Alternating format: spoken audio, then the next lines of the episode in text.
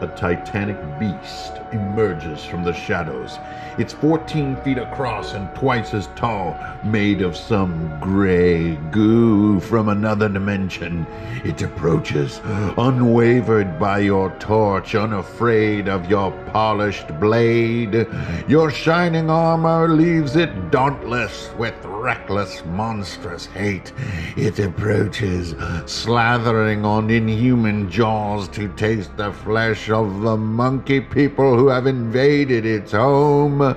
What will you do?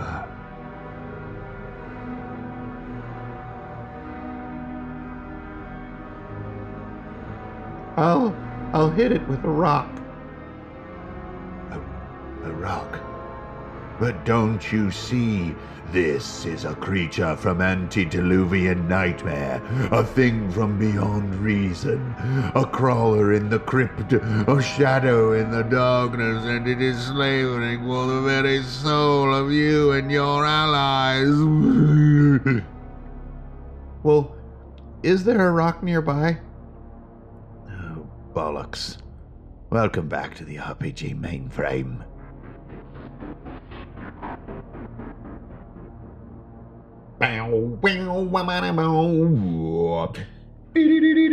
Episode 52. I got the wah wah wah wah. Uh.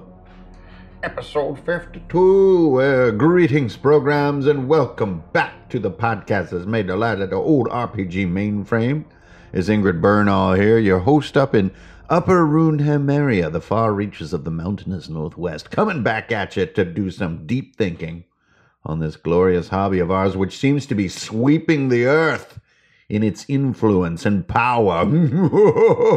but despite all that, there are moments in every single game which do not quite deliver all that they have dreamed of. Today, on episode 52 of the RPG Mainframe, we are going to be talking about the dire and inevitable and interesting and hopefully very useful difference between qualia and narrative. Can, can we get some introduction music here? Because, you know, it's like for the timing. For, yeah, kick it.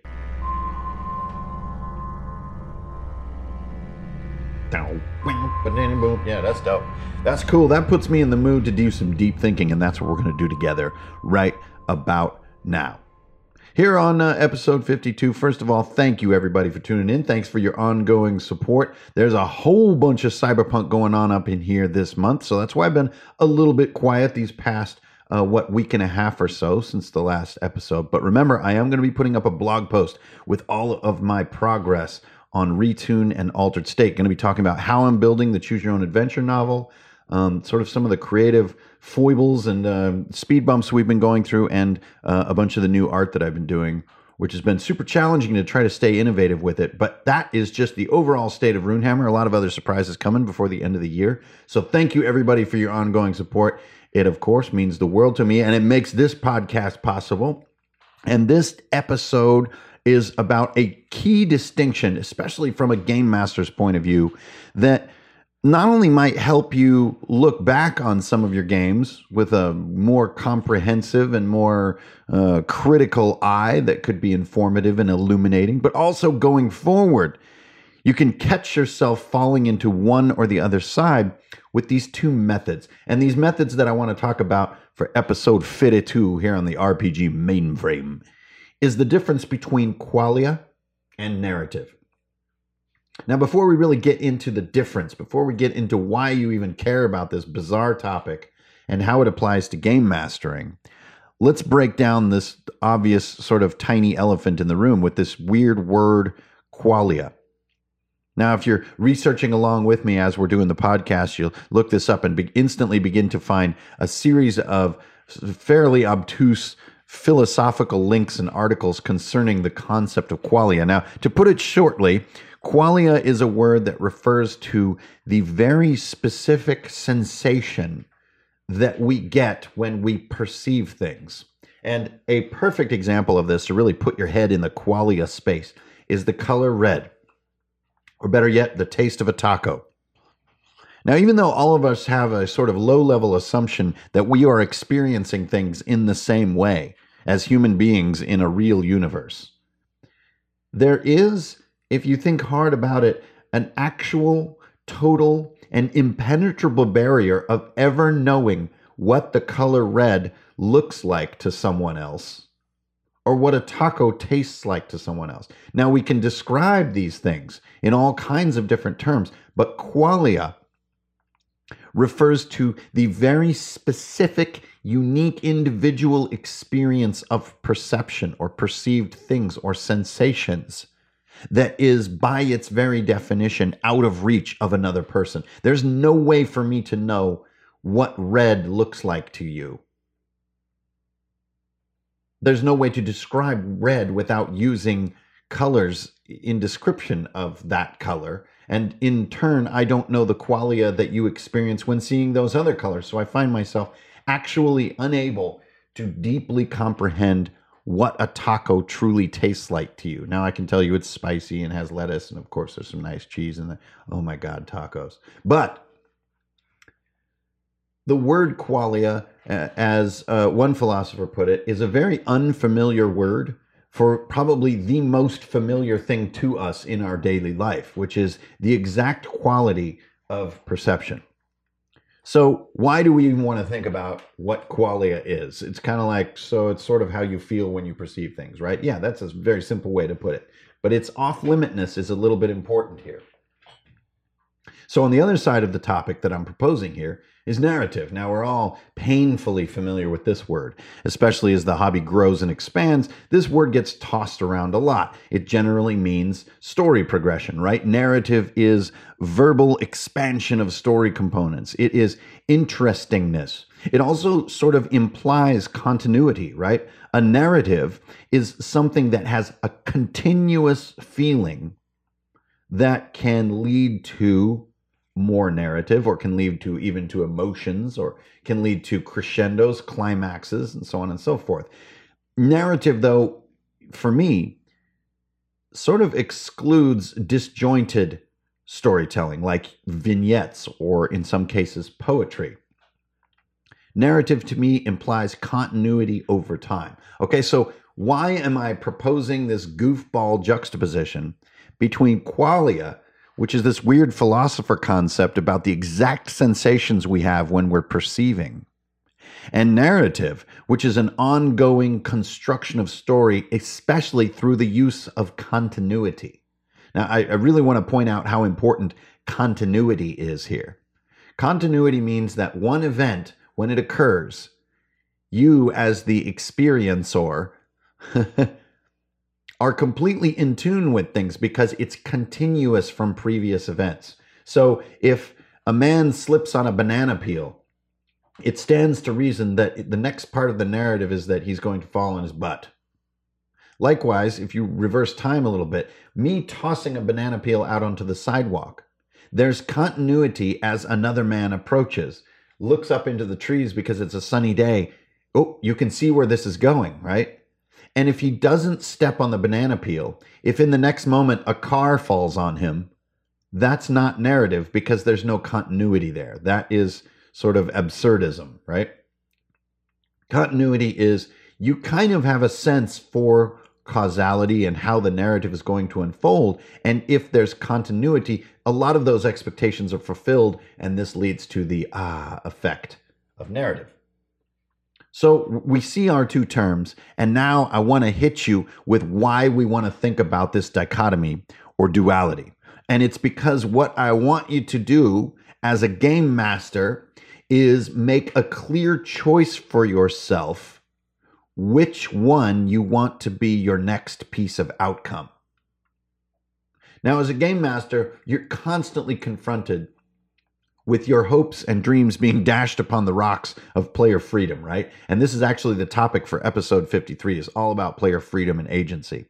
But for now, as a game master, you've always got really cool ideas.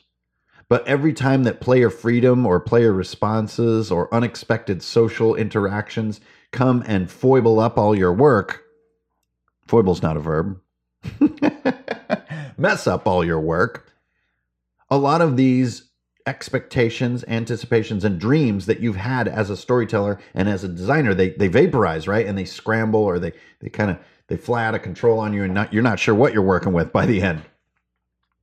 And so, as a way to mitigate some of this trouble, what I propose is a very clear understanding of when you're trying to evoke a qualia or a qualitative experience, or when you're trying to evoke narrative or ensure narrative. And seeing this dichotomy gives you a clearer sense of what you're doing with your next session. There's the thesis of the episode. A clear sense of what you're going for between these two types of reaction to your work as a dungeon master, as a game master. A clear perception of it is going to give you better results as you create your next session. And a closer match of your intention to what actually happens at the table. Okay, so how do these two types of thinking or two desired outcomes to your work as a game master really break down? Let's go through them one by one, like we always do here on the podcast, right? So, qualia, a qualitative experience. Now, a lot of uh, movies recently have, for reasons I don't fully understand, been sort of opting for this side of experience. They're they're wanting you to feel something and especially, I think horror has been swaying into this side. Now, some of my favorite horror films are all about narrative. They're all about the revelation of a deep mystery. They're all about how one thing seemed like it was this way, but it was actually this way. And oh, that's why the terror isn't what we thought it was. It's far worse or we thought this was the villain this person was actually helping us and this is the villain over here i really enjoy that type of horror narrative horror or mystery horror thriller thriller horror but the kind of horror that goes for qualia is horror that uses jump scares. It's horror that uses very very slow single location dread that's slowly slowly building. You're not going to get some kind of big mystery reveal in these types of films. What you're going to get is a very slowly increasing sensation of dread, or hopefully, if they're getting what they want, sort of fear and thrills. They are very slowly dragging you down to where that you are feeling what they want you to feel. Now, there's a lot of other films that do this in opposition to a lot of narrative. They choose to create this qualitative experience rather than tell you about a, a, bunch of events that happened. And this doesn't just work with horror, it can work with humor, it can work with anything. But it's an approach. And it gives the creator a sense of a target or a, a, what we used to call in the video game industry a razor, which is something that you cut your ideas with. And if your ideas sort of fit, you don't cut them. And if they don't fit, you cut them away and you have this sort of criteria by which to judge things and it helps you to be creative on a regular basis. So a lot of these sort of slow boil kind of feel films go for this sort of sensation. We want to draw you into a realm of sensation and make you feel what our creative vision is feeling. Now, the isolated nature of qualia and our exact perception of our own feelings and how it's a little bit off limits to each other makes this very difficult. Actually, when this is executed well, it can create a truly profound experience in the audience. And for this very reason, I would argue that qualitative or qualia type experiences are quite far out of reach for the RPG hobbyist. And a lot of times they're inadvertent. They happen because of player relationships. They happen because of emotional responses to unpredicted events. But to purposely evoke or create or cause qualitative sensory experiences in players in the tabletop RPG venue or tableau, if you will, is extremely difficult. It's hard enough to do in movies. Now, in older times, decades ago, this was far easier to accomplish because audiences in general were less used to storytelling experiences that were media rich or that were immersive, right? And so you could get movies like The Shocker, which were really, really scary. But to us now, we see that movie and we're just like, you gotta be freaking kidding me. That is this is not scary. Or you take something like Last House on the Left, the original one from the 60s terrifying film. But if you watch that same film nowadays, it kind of just seems like some people in a suburb and there's like a mean guy with black gloves on. Like, what's the big deal? This is because we have told and seen and experienced so many amazing stories in the modern world that I, invoking this feeling is reserved for truly brilliant media creation and storytellers. Now, some of us at the game table, I'm definitely not one of them, are brilliant enough to create this experience. But I think if you're turning down the road of wanting to get this qualitative experience in your players, like I want my players to actually be afraid, or I want my players to actually feel sadness, or actually feel struggle or hunger. If this is the road you're going down, bless you. But at the same time, there's a warning sign next to that road. This is going to be very difficult to do.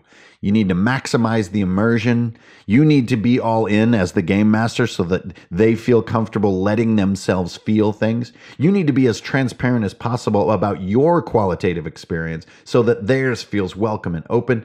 Very difficult to do. Your narrative needs to nail it. Your voices needs to be believable. Your table needs to not be distraction. Your lighting needs to be good. There needs to be the right smells, the right feelings. Some alcohol probably wouldn't hurt. but the qualia route is difficult. Now, this doesn't mean don't do it. It just means when you find yourself wanting it to happen in your game, see it clearly, designate yourself as this is what I'm working on, and then bravely walk past that warning sign. Now, that's the qualia side. The other side is narrative, and this, just like the definition side of this talk, narrative in game mastering is far more familiar than qualia. Narrative is there are several events, such as there's a vampire who is slowly completing his transformation hiding in a train car. And this vampire is going to run rampant through the players and through various NPCs until a small relic from, you know, Dr. Hanford's office is revealed, which drives the vampire crazy. And actually, it will send the vampire down into his subterranean lair, in which place, if the relic is taken, it can be used to either cure or destroy said vampire. Okay, I have a narrative going right here, and the narrative is continuous. Remember, that is key. This is pretty familiar territory for a game master, right? But what I'm asking is not that you understand what narrative is, but that you look at your practice as you're working on your next session and clearly give yourself this designation. I'm going to do this part of the session or this entire session with a sort of a more narrative feel. I'm not going to worry if people are really sort of feeling the sadness of uh, this young gentleman turning into a vampire. I'm more taking a more comic book approach. I want to get the panels in. I want to see these moments, and I want players to see and feel these moments. Oh, what did I just do? I want them to feel the moments. Uh oh. Okay. Well, if I want a qualitative experience, maybe I can condense that in down into one moment in the session. One moment that's as scary and dreadful as I can muster as a GM. Okay, so let me make a note there on that. But the rest is moving through events. Do you see how my own inner monologue just gave me this dichotomy. But with the sort of layer of critical thinking added, I know when I'm doing one and when I'm doing the other. Because part of my thesis for this talk here on the old mainframe is that if you're trying to do both or not knowing which you're doing, you won't do either one well. So I know you guys have felt this sensation before when you're not doing one thing or another, and so you're doing both poorly. A fantastic example is texting and driving. If you're just texting sitting on a park bench, you're slamming out messages, you're talking to like six different people, you got emojis kicking, right? You're killing this game. If you're just driving and you have a helmet on with headphones and you're going 250 miles an hour on an oval track, you are killing it. You are completely focused. But if you are texting and driving, you are a danger to everyone out out there. You're you're an inconsiderate jerk and you're just terrible person, basically. but more importantly, for the sake of this talk, you're probably driving slowly you're kind of hogging a lane. Maybe you're signaling poorly, you know, but you're also texting badly. Like your messages are too short. You're not checking your autocorrects, which are making you sound weird. but if you choose which one you're doing, you will do it with skill and with effectiveness and get those results you're looking for. The hard part is knowing which one you're doing because this is far more nuanced and complex than texting and driving. This is creative endeavor The creative endeavor is so complicated that even analyzing your own creative endeavor is in itself an endeavor. and that's where this comprehension of what it is you're wanting out of your session can be so useful and so powerful for you because it's a way to mark what you're doing, to see it, and then to lean into it, as we say. Again, it's sort of another sort of corporate creativity term is leaning into something.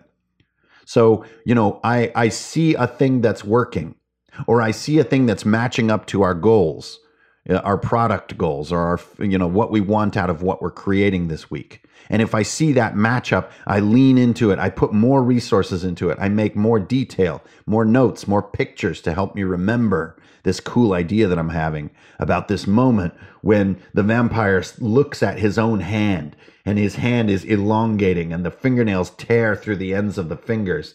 And then, in one moment of pure inhuman horror, he can't help himself. He sucks the blood from out from under his brand new fingernails and licks his lips with sick satisfaction, realizing that the last bit of his humanity has just slipped away from him. Now, do you see that even when I was trying to execute that piece, I fumbled a little bit on my narrative? And even that tiny little fumble can pull you out of the qualitative experience. That's why that warning sign is there. It is really tough to pull people into a true mood, an authentic mood. But if I were to just say, okay, now that you've beaten the gang of outlaws and you hear the rattling of chains inside the train car, you look inside and see a man who is finishing his, his change into a vampire. And he looks at you with evil intention. That was the narrative form. I wasn't really worried about how much you felt uh, what was it, Mr. Hanford? Mr. Hanford's transformation into a vampire. I wasn't really worried about it. I wanted to move on to the next thing, which is probably the battle, right? Or maybe a discussion with the vampire, or maybe it jumps out, or it, it turns into a bat and flies away to its lair, which is going to be our next section. And there's that continuity, right? A lot of people will think, well, when you confront vampires, they usually turn into a bat and they go hide in their lair. And that's probably what we're going to do. And so I'm going to say to my best friend in the group, I'm going to be like, I'm going to save your life when we go battle this vampire in this cave because you helped me back there, you know, when that thing jumped on me and, and I owe you one now and you go to the cave and there's some danger and the, the character in question does indeed get pinned down and then you jump forward and you help them and save them these are all panels in a comic book that represent narrative specifically in the sense of being continuous. So, you're looking at your creativity for your next session, and you have this sense of which parts are qualitative, the cool little word, qualia, and which parts are narrative. And where they cross over, maybe make some hard choices about not being so qualitative in that spot or being not so narrative in that spot. So there's a little more feeling to the scene. Now, who knows what's going to happen because you're always going to have players coming in. And that brings me now to our sort of conclusion, which is this same set of theoretical tools and critical thinking tools and how they apply to an even more difficult moment, which is when you're not at the game table. Once you're at the game table, as long as the continuity is there, as long as everybody's showed up and it's all fitting and working, the chemistry feels good and things are going well, whether you do qualitative or narrative or whatever may happen, it's going to be a great time anyway. but there's something difficult to do that only the game master has to do next, which is face the between.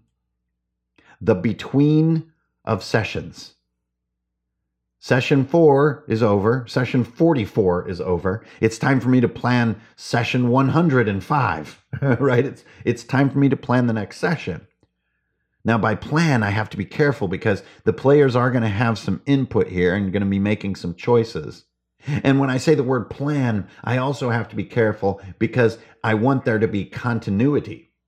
So if at the end of session 44, the vampire has been killed with a stake through its heart, I don't want to be hurling a freshly healthy vampire at them at the beginning of session 45. That doesn't have that feeling of intuitive continuity.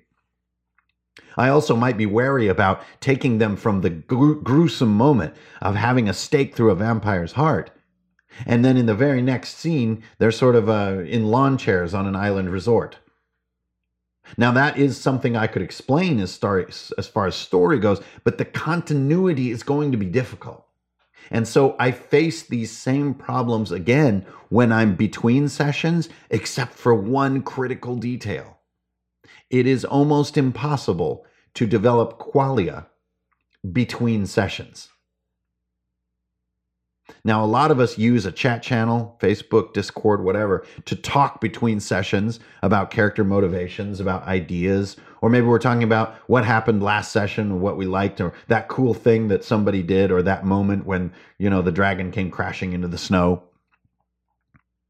There is talk between sessions, but I would argue that even though those can be very interesting and build a lot of the game, they very seldom, if if ever, have a real sense of qualia to them, a qualitative feeling of emotion or hard to describe perceptive richness. The time between sessions is almost exclusively narrative. And so, what this gives you as a game master is a clear delineation, I hope, of where to put some of your thinking as you conceive of your next session. It's narrative. And remember our definition narrative is all about a thing being continuous. If at the end of session 44, someone threw a banana peel out on the sidewalk, I damn well better see that banana peel on the sidewalk at the beginning of session 45.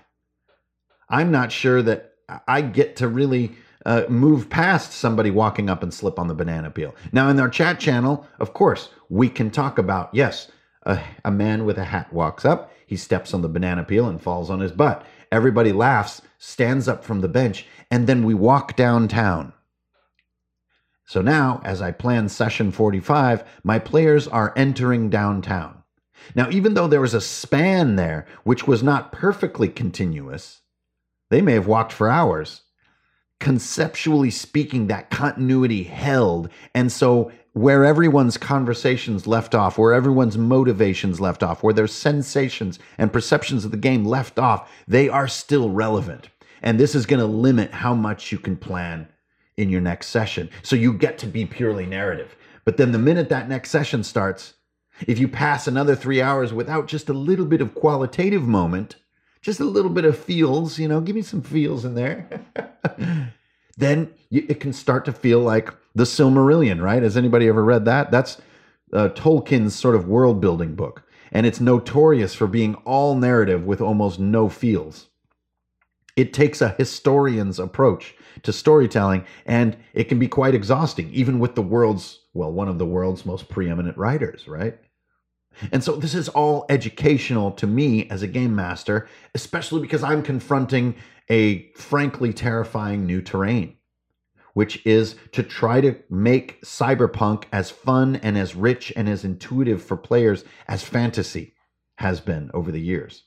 And in my experience, it never is. It's always much more gaggy and flimsy and sort of harder to imagine and looks kind of like a cheesy 80s movie in your mind whereas fantasy can have this really rich tapestry. Now, part of the thinking that's gone into the qualia narrative dichotomy, which I've been working on for about three weeks now, I have to send a shout out to my role for Effort crew.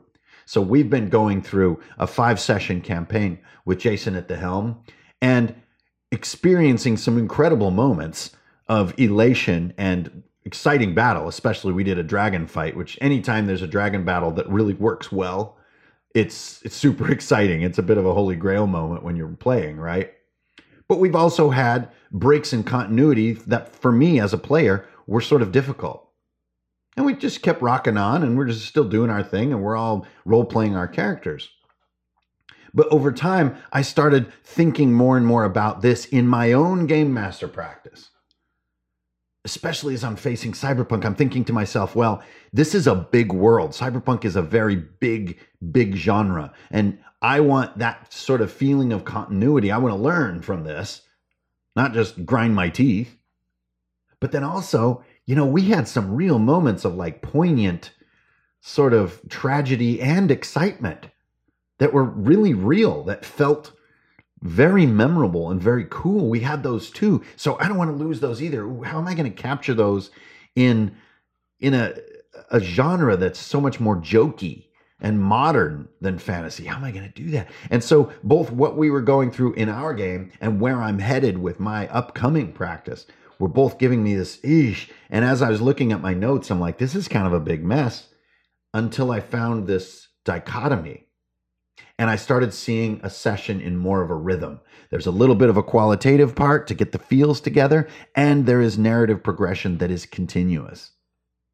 And I started feeling better about dividing my notes into these and making sure that my sort of ideas for sessions, which will probably be scrambled up by player craziness, at least have this rhythmic thinking a little bit of this and a little bit of that so that you're sort of covering these pieces that make our hobby so dang fun at the table and so unique. So I hope you guys take as much insight from the dichotomy or the difference or the juxtaposition between qualia, qualitative experience, and narrative experience. And it helps you in your ongoing and honestly never ending endeavor to master the art of game mastering and to master the art of planning and taking notes as a game master, which, let's face it, is a big part of it. Now, once you hit the table, all bets are off. Player control, player agency, player freedom, and most importantly, player response is such a huge factor and can sometimes be maddening, can really drive you crazy. But when there's a harmonic existence between player freedom and game master intent, well, it's one of the best things you can do on the planet. And that's what we're going to talk about in the next episode here on the RPG mainframe is player freedom and what you can do as a game master to both encourage and harness it so that you don't foobar all your cool plans. because me, with some games coming up that I want to run, I don't want my plans to be foobarred.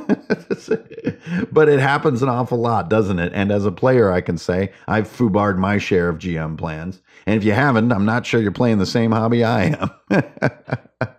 okay, you guys, thanks a lot for tuning in. It's really great to finally get these thoughts down into the podcast so I can kind of turn the page in my journal. You know, a lot of times the thought that goes into the podcast, it sort of it starts to grow moss on it.